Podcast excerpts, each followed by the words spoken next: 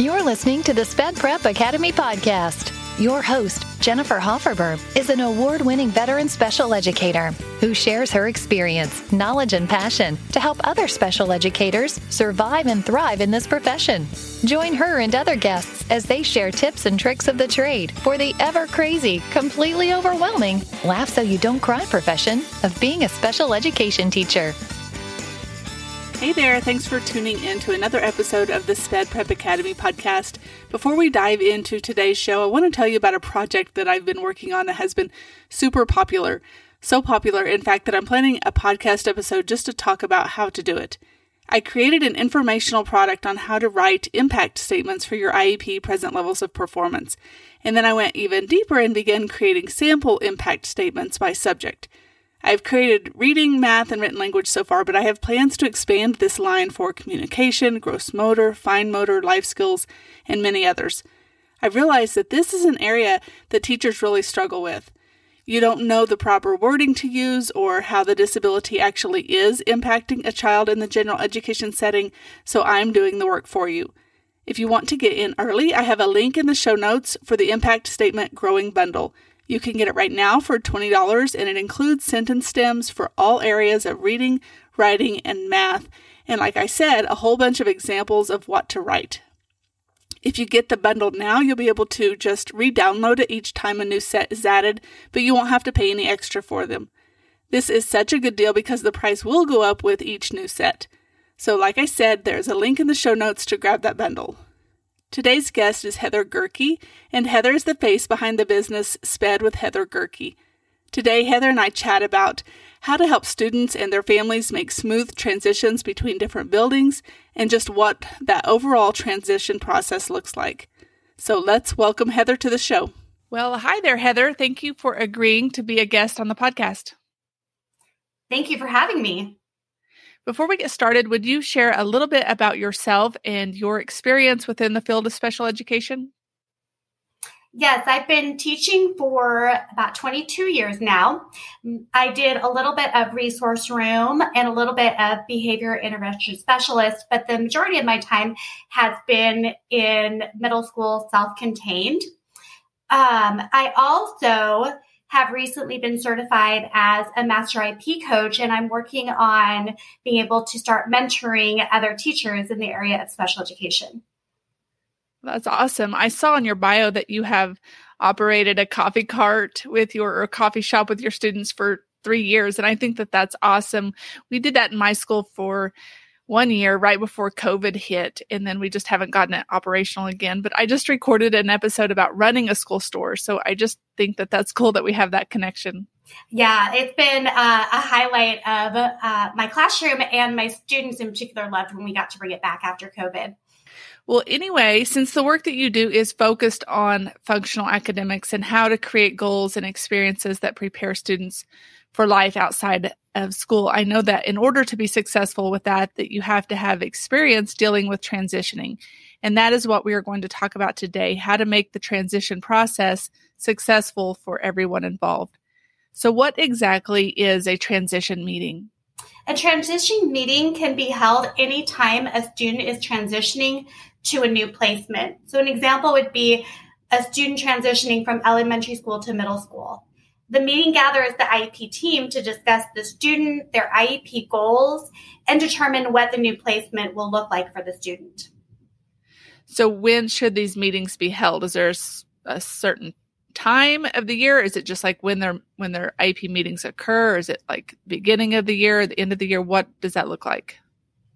Well, meetings can be held at any point when a student will be transitioning to a new placement. This can even be a new placement within the school during the school year. But typically, I do my transition meetings in the spring. So, January, February is when I usually begin to look at which students I will be transitioning to high school and reach out to elementary schools that feed to my school. If a student has an IEP meeting in the spring, we will often combine the transition meeting with the IEP meeting. If the student had their IEP in the fall, we will schedule a separate transition meeting. If a student has moved to my district over the summer, we will usually have a transition meeting prior to the first day of school so that we have a chance to meet the student and the parents prior to school starting. I remember I've taught for 28 years, so I know that all of those things happen. I think that um, it just depends on the kid and when their IEPs fall and, and all those um, aspects that you just talked about. So, what strategies do you have for successfully transitioning a student from one placement to another? One of the things that I like to do prior to the transition meeting is to go and observe the student in their current placement. This gives me a chance to meet the student and see what their current program looks like. One thing I've learned to do also when I'm doing that is to take pictures and videos of different tools and strategies they are using as a reminder in the fall. Because many times I would get to the fall and try to remember back to what the student was using or doing. Um, this could be especially true for students who use very specialized equipment or have a very specific program they use. Especially if you aren't able to do an observation, I would also reach out to the previous teacher to discuss the student with them uh, and have a set of questions to ask to get to know the student, find out what works and what doesn't work with them.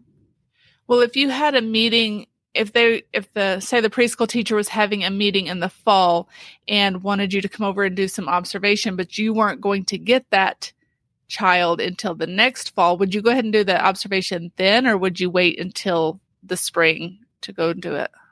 Or would you do two. I would probably wait until the spring unless there was a specific reason the teacher was wanting me to do it in the fall. It's easier to do it in the spring if you won't have them until the next school year because a lot can change during that time period. So I totally understand that. There are a lot of um, there's a lot of growth that can be made from fall to spring for for any student, but especially at that early childhood level. So um, waiting off and ho- and observing that child in the spring, I think, is best too.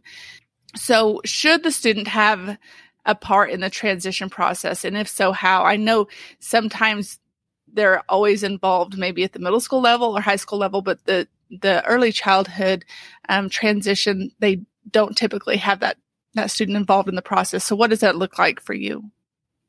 Well, I think that um, students at all ages can be involved. And I'm even starting to work with teachers on trying to have the younger ages involved in their IEPs so that they understand and know what it's about.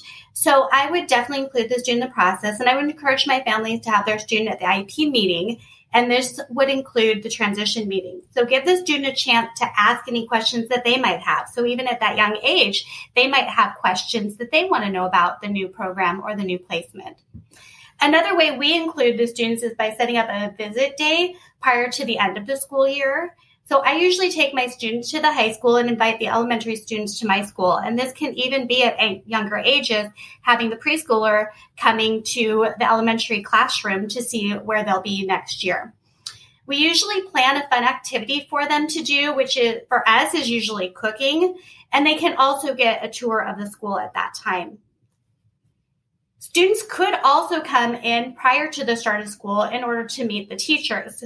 Um, this is especially true for students in the secondary level who in the spring you might not know who their specific teachers will be. So letting them come in prior to the start of school so they can see where all of their classes are and meet the specific teacher that they'll be having, especially for their gen ed classes.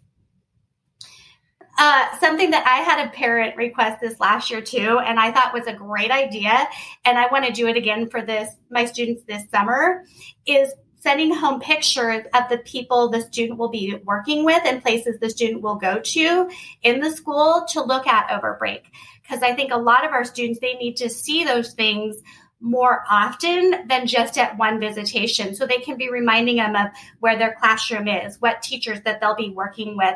So that's another great way to get the student involved and part of their transition process. Oh, I think that's an awesome idea. You know, they, they come and they meet you and it's so fast that they're not probably not going to remember, you know, over the summer. So I think that's a, a great idea, sending those pictures home.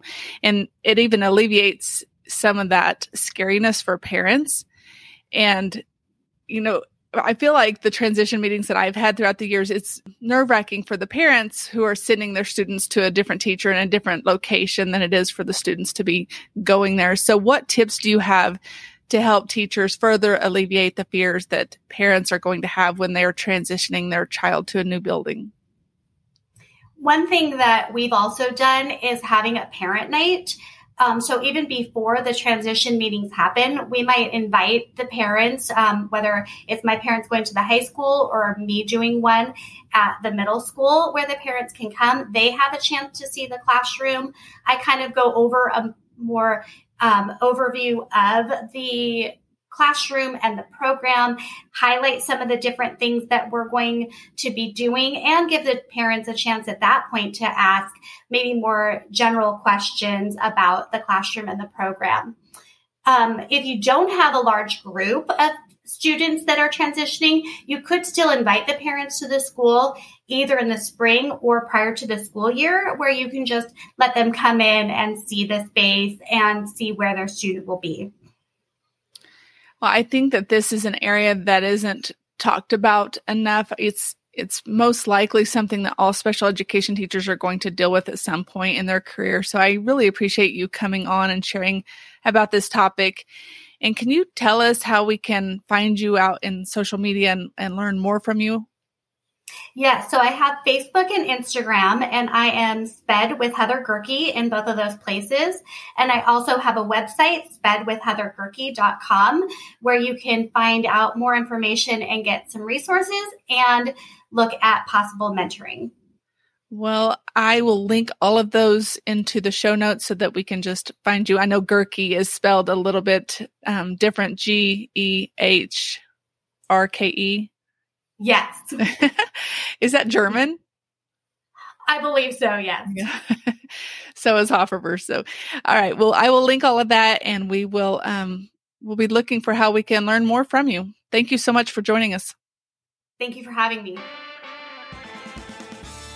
Thanks for sticking with me until the end. I can tell just by listening to this show that you are just as dedicated to the field of special education as I am, and you want to grow into an amazing educator. And I'm here for it.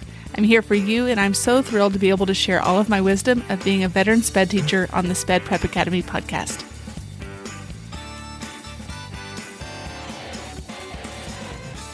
If you liked what you heard today and realized you have found your SPED soulmate, please subscribe and head over to spedprepacademy.com slash podcast to check out the show notes and sign up to be notified each time a new episode airs.